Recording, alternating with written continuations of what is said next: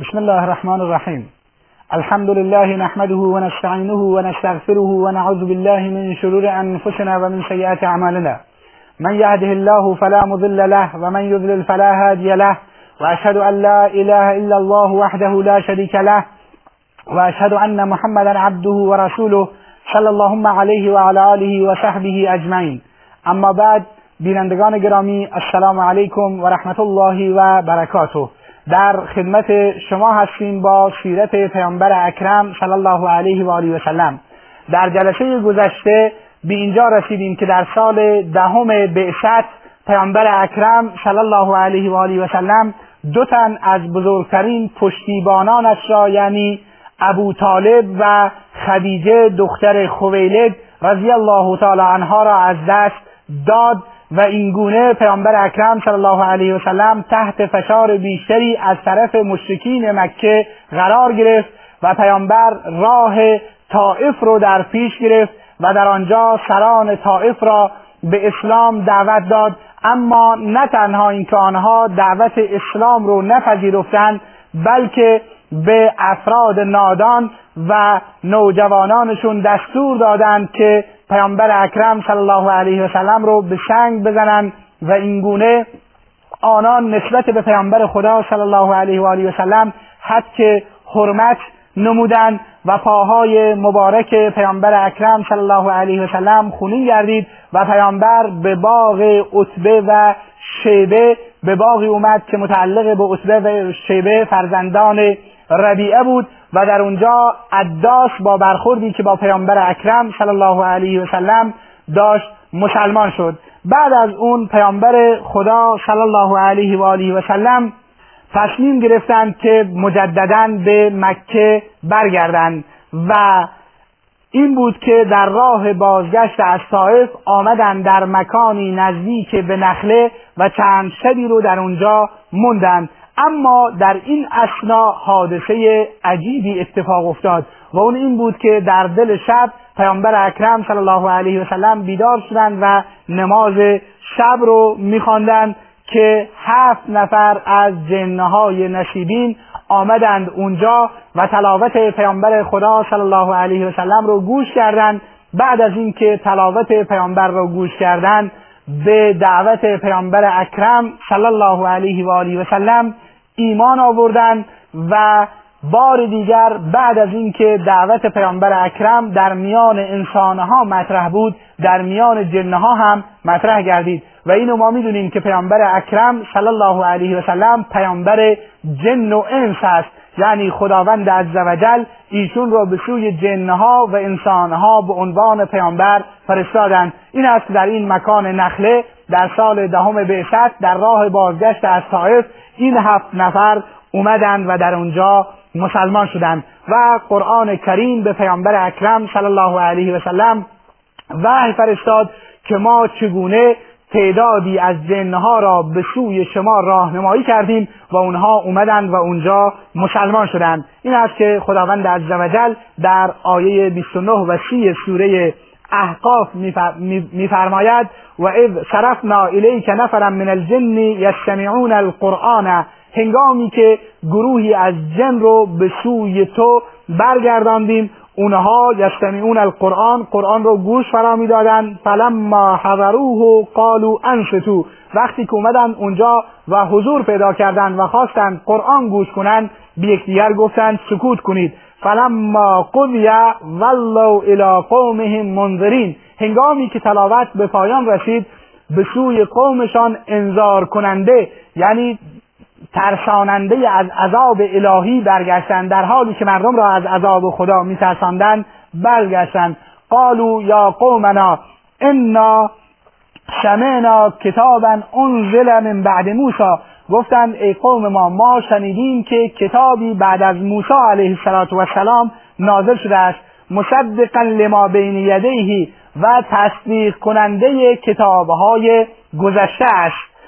یهدی الى الحق و الى طریق مستقیم به سوی حق و طریق مستقیم راه مستقیم هدایت می کند این گونه این گروه از جنها دعوت پیامبر اکرم صلی الله علیه و آله و سلم رو شنیدند. و به سوی قومشون برگشتند و, و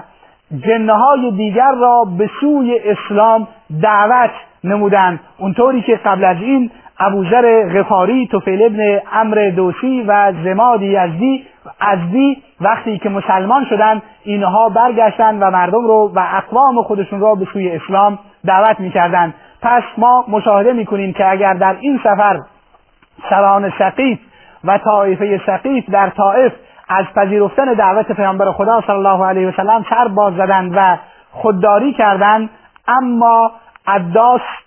برده نصرانی عتبه و شبه مسلمان شد و همچنین در مسیر راه تعدادی از جنهای نصیبین مسلمان شدند. و آیات همچنین در این مرحله آیات اولیه سوره جن بر پیامبر اکرم صلی الله علیه و آله و سلم نازل گردید. اونجایی که قرآن کریم میفرماید قل اوحی الی انه انه استمع نفر من الجن فقالوا انا سمعنا قرآنا عجبا. توی پیامبر بگو به من وحی شده است که تعدادی از جنها به قرآن گوش فرا دادند فقالوا انا سمعنا قرآنا عجبا. پس گفتند ما قرآن شگفتانگیزی شنیدیم. یهدی الی الرشد به سوی رشد و هدایت انسانها رو راهنمایی می‌کند. فامنا بهی ولن نشرک بربنا احدا. پس ما به او ایمان آوردیم. ولن نشرک بربنا احدا. و هیچ کسی را با پروردگارشمان شریک قرار نمی‌دهیم. و این گونه به هر حال آیات بعدی سوره جن بر پیامبر خدا صلی الله علیه و آله و سلم نازل شدند. بعد از اینکه این گروه مسلمان شدن همچنین گروهی دیگر بعد نزد نبی اکرم صلی الله علیه وسلم اومدن و مسلمان شدند در حدیثی که عبدالله ابن مسعود رضی الله تعالی عنه روایت می‌کند میگه شبی نبی اکرم صلی الله علیه وسلم بیرون رفت و برنگشت. ما بسیار نگران شدیم شب بسیار سختی رو پشت سر گذاشتیم. صبح وقتی که اومد ازش پرسیدیم گفتیم ای رسول خدا ما نگران بودیم شما کجا تشریف داشتید؟ ما شب رو با نگرانی پشت سر گذاشتیم. پیامبر خدا صلی الله علیه و سلم فرمودند قاصدی از طرف جنیان نزد من اومد و تعدادی می‌خواستند مسلمان بشن. این هست که من نزد اونها رفتم و احکام اسلام رو برای جنها توضیح دادم و امروز و صبح هنگام خدمت شما اومدم. پس این دو مرحله رو تاریخ نقل کرده قرآن کریم و سنت پیامبر اکرم صلی الله علیه وسلم که جنها خدمت پیامبر اکرم صلی الله علیه وسلم اومدن و مسلمان شدند هرچند سفر پیامبر اکرم صلی الله علیه وسلم به طائف باعث مسلمان شدن سقیف نشد ولی باعث این شد که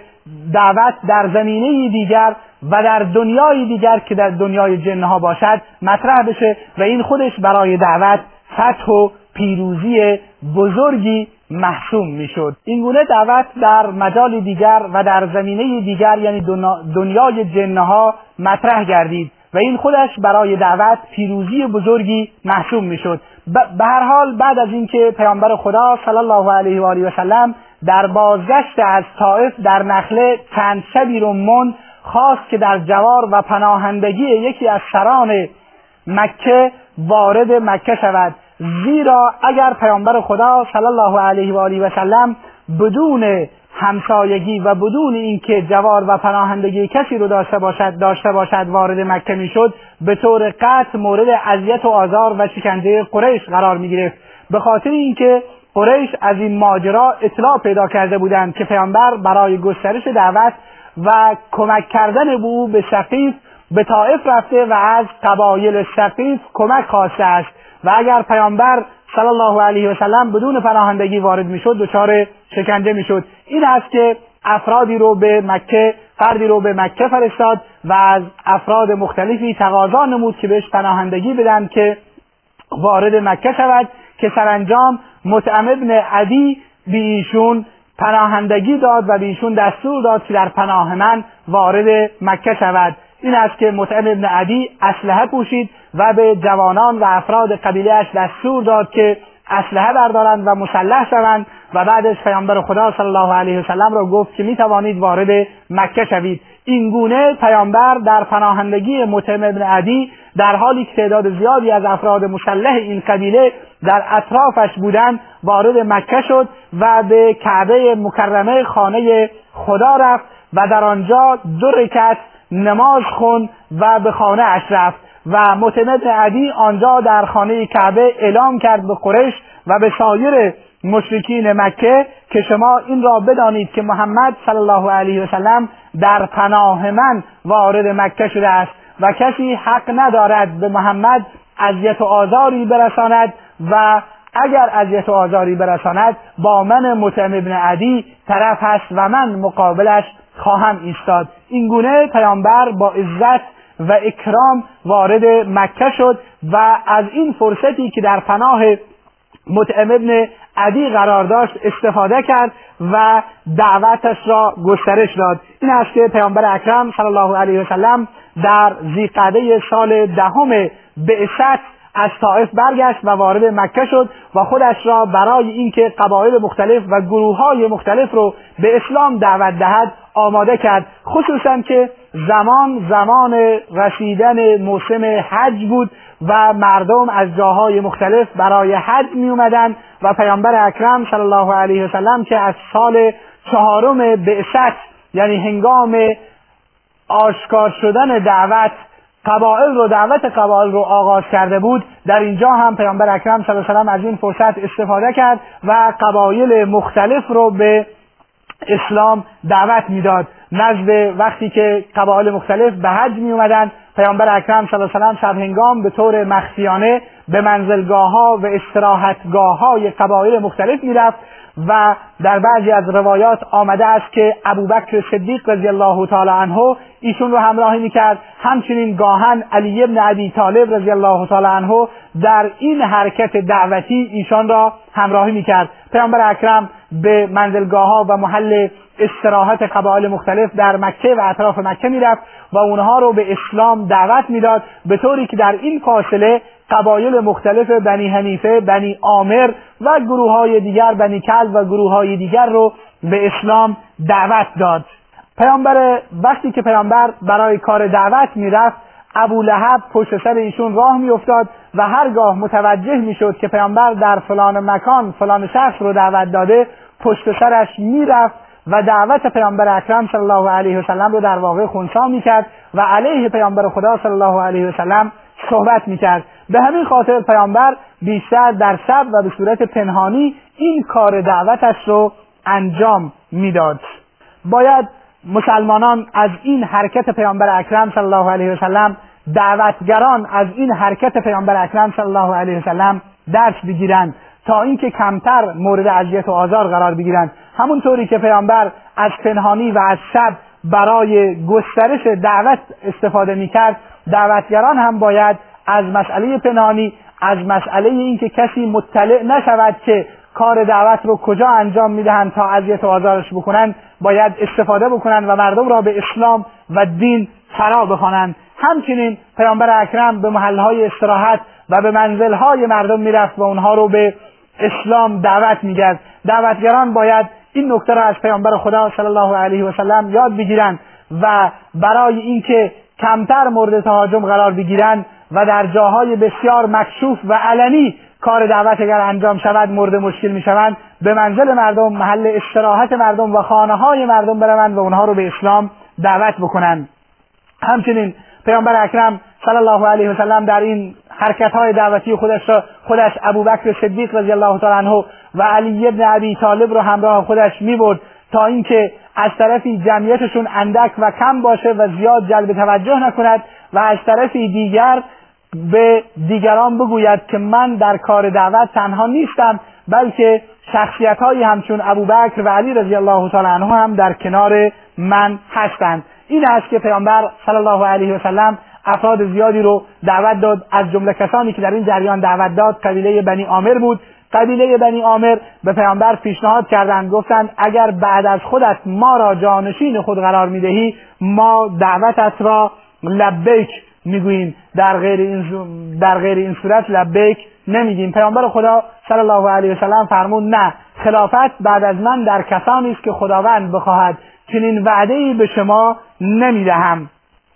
این حرکت پیامبر اکرم صلی الله علیه و آله و سلم درسهای زیادی از به ما می‌دهد. این اینو میرسونه که بعد از وفات ابو طالب فشار بر پیامبر اکرم صلی الله علیه وسلم زیاد گردید. به این خاطر پیامبر اکرم صلی الله علیه وسلم حرکتی انجام داد تا بیرون از مکه پایگاهی برای دعوت یعنی در طائف پیدا بکند. این حرکت پیامبر خدا صلی الله علیه وسلم به دستور خداوند عزوجل بود. اینطوری نبود که پیامبر خدا صلی الله علیه وسلم در امر دعوت از خودش اجتهاد بکند بلکه دعوت رسول خدا صلی الله علیه و آله و سلم توقیفی هست و پیامبر به دستور خداوند عزوجل به طائف رفت و بعد از اون هم به دستور خداوند عزوجل قبایل و گروه های مختلف رو در موسم حج به اسلام دعوت نمود. همچنین پیامبر اکرم بخصوص در این حرکت دعوتی اخیر خودش به دنبال ریشسفیدان و سران اقوام بود به خاطر اینکه بتوانند از پیامبر خدا صلی الله علیه وسلم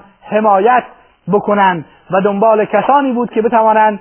اذیت و آزار قریش جلوی اذیت و آزار قریش رو بگیرند. پیامبر ما در این جریان می‌بینیم که پیامبر خدا صلی الله علیه و آله و سلم هیچ وعده ای به دیگران نداد. وقتی که بنی عامر از پیامبر خواستند که خلافت را بعد از خودش به آنها بدهد و در این صورت مسلمان می‌شوند پیامبر اکرم صلی الله علیه و سلم از این کار سر باز زد. در همین ملاقات ها در واقع اولین جرقه های دعوت پیامبر اکرم صلی الله علیه و سلم به مردم مدینه زده شد و در این موسم حج سال دهم بعثت وقتی که پیامبر اکرم صلی الله علیه و آله و سلم با گروه های مختلف ملاقات نمود از جمله کسانی که با اونها ملاقات نمود شش نفر از مردم یسرب بودند که همهشون از قبیله خزرج بودند. پیامبر اکرم صلی الله علیه و آله و سلم نزد اونها رفت و دعوتش را مطرح کرد. شب هنگام البته نزد اونها رفت و دعوتش را مطرح نمود. این شش نفر چون از یهود شنیده بودند که به زودی پیامبری مبعوث می شود و یهود اوس و خزرج رو تهدید می‌کردند می‌گفتند ما به این پیامبر ایمان خواهیم آورد و شما رو قلع و قم خواهیم کرد. خزرجی ها و مردم مدینه این نکته رو شنیده بودند دعوت پیامبر اکرم صلی الله علیه و آله و سلم رو پذیرفتند و امید این داشتند همچنین اوس و خزرج از جنگ های داخلی خسته شده بودند. این است که امید این داشتند که دعوت پیامبر اکرم صلی الله علیه و سلم باعث صلح و آشتی آنان بگردد. این است که اینگونه اولین افراد از مدینه منوره در سال دهم بعثت مسلمان شدند و از اونجا که برگشتند مردم مدینه رو به اسلام و دین فرا خواندند و کم کم دعوت در مدینه هم مطرح کردید. بحثمون رو اینطوری جمع می‌کنیم که پیامبر خدا صلی الله علیه و آله و سلم در بازگشت از مکه در بازگشت از طائف به مکه در نخله ده روز باقی موند و بعد در پناهندگی مطعم عدی با عزت و کرامت وارد مکه گردید در کعبه دو رکت نماز خون و بعد از اون دعوتش را در میان قبایل و افراد مختلف ادامه داد تا اینکه شش نفر از مردم مکه و از مردم مدینه مسلمان شدند و اینگونه دعوت در مدینه شروع به انتشار و گسترش نمود. تا جلسه دیگر و بحثی دیگر السلام علیکم و رحمت الله و برکاته.